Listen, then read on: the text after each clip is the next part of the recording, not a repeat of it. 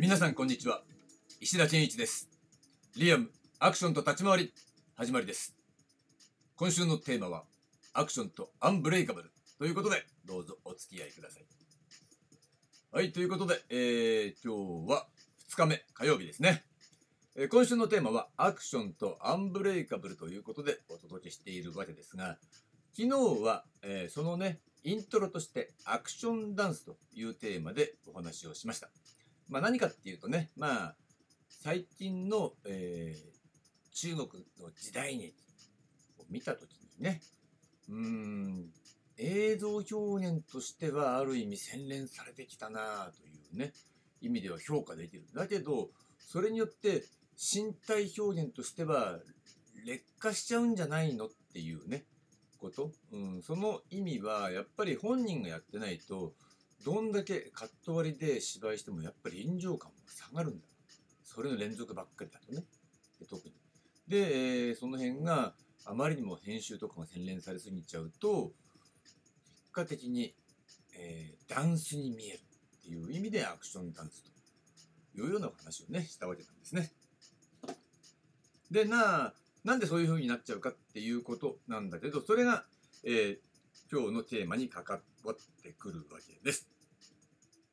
ということで、えー、今日のテーマは、アンブレイカブルとは何かということでね、えー、いよいよ本題に入っていくわけなんですが、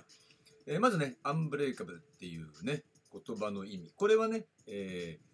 ブレイカブル、ね、ブレイクにエイブルってついてるわけですよね。だから壊れる、ね、にエイブルがついてて、さらにそれがアン、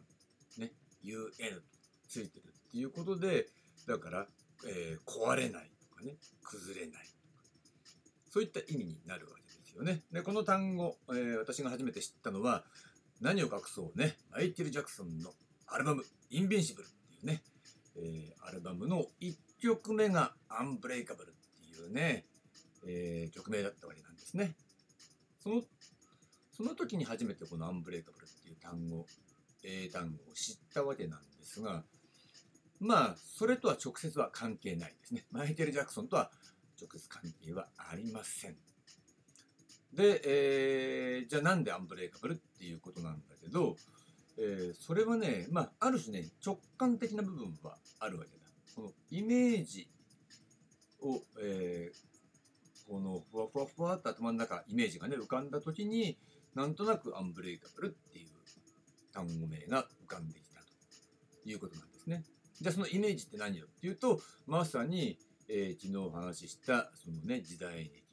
中国時代劇みたいなね、ああいうのを見ていたときに、うん、あともう一つはやっぱね、その練習風景の動画をね、えー、がちょっとあって流れてきて、そういうのを見たときに、みたいな感じね。要するにどちらも最近の、えー、ごくごく新しいアクションの映像なわけで。そういうの見たときに、うーん、何かが違うな、どっちにしても何かが違うなっていうことをね、感じたときに、アンブレイカブルっていう、そういうイメージがふわふわっと浮いてきたわけだ。でつまり、うん、だから、崩れんちゃダメなんだよね。だからアクションっていうのは崩れないものなんだよね。みたいなイメージがね、ふわふわっと、えー、言葉の意味としてはね、浮かんできて、アンブレイカブルみたいな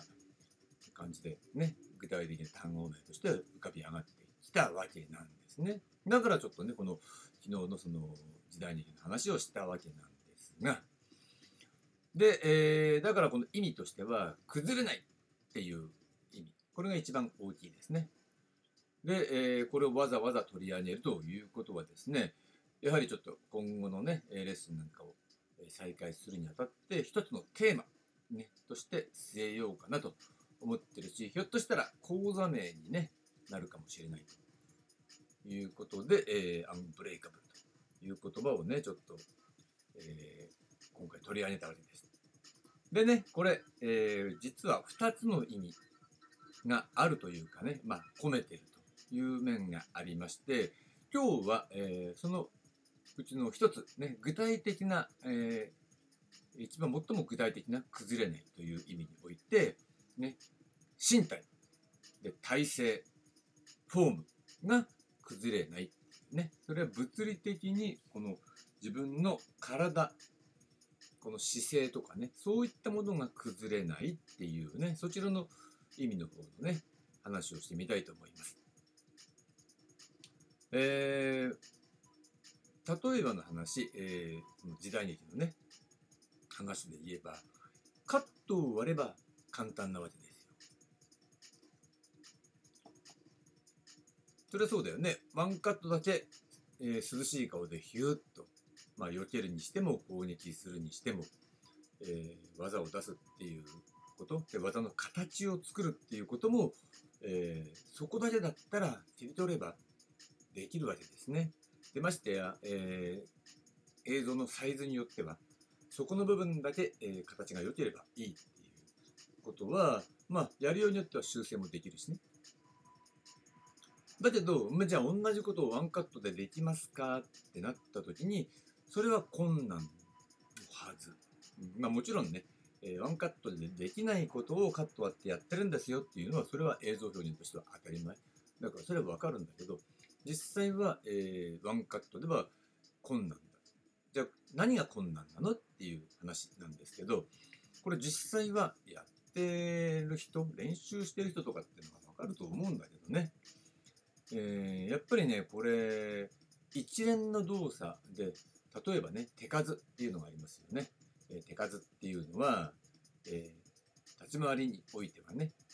動作、動き、えー、まあ、その手の説明っていうのは前もしたんで、単純に、えー、1動作が1、一つの手って数えるかどうかって微妙なんだけど、まあ、大抵こうやってる人はなんとなく感覚的にね、1手、2手、3手って数えられるわけだ。そうなった時の、えー、手の数としての、例えばね、50点ぐらい。50点ぐらいをワンカットでやるっていうのは、ワンカットっていうかね、まあ、練習だったら一挙動でやるわけなんですが、50点ぐらいをワンカットでやるってなった時に、これ、えー、本当に全力でやるとかなり大変ですよ。うん、で、ちょっとね、私はよそのさ、事務所の練習ってほとんど知らないんで、50って全力でやってるところって、ちょっとあんまりあの見たことないからよくわからないんだけど、えー、その全力のね、意味合いが違うけど、我々が練習やってた頃っていうのは、マジにガチで全力でしたからね。えー、どのぐらい全力っていうと、やっぱそれはさ、100m 全力疾走するとか、そういう意味。だけど、その全力疾走のスピードが違うよね、みたいな感じ。というのも、立ち回りの中でね、実は、えー、スピードを出すっていうのは、それなりに、えー、大変なんですよ。うん、つまり、えー、まあ、技がね、速いから、いいってわけでもないし、でも立ち回りっていう独特の動きの中で、えー、全力疾走するようなスピードを出すみたいなのっていうのは、実は相当難しい。だから多くの人は、えー、普段よりもスピードダウンしちゃうことが多いよね。でそれはおそらく、なんだろう、スタミナが切れるとかね、50手ぐらいやっちゃうと。そういったことも